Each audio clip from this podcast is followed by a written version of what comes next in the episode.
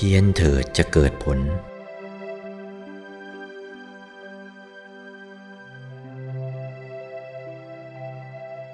ในการบำเพ็ญภาวนา ความเพียรเป็นข้อสำคัญยิ่ง ต้องทำเสมอ ทำเนืองๆในทุกอิริยาบถ ไม่ว่านั่งนอน เดินยืน และทำเรื่อยไป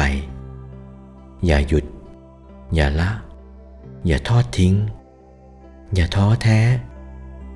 มุ่งรุดหน้าเรื่อยไป ผลจะเกิดวันหนึ่งไม่ต้องสงสัย ผลเกิดอย่างไร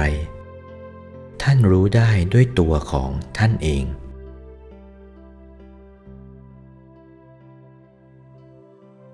โอวาท พระมงคลเทพมุนี หลวงปู่วัดปากน้ำภาษีเจริญ จากพระธรรมเทศนาเรื่อง พระพุทธคุณ พระธรรมคุณ พระสังฆคุณ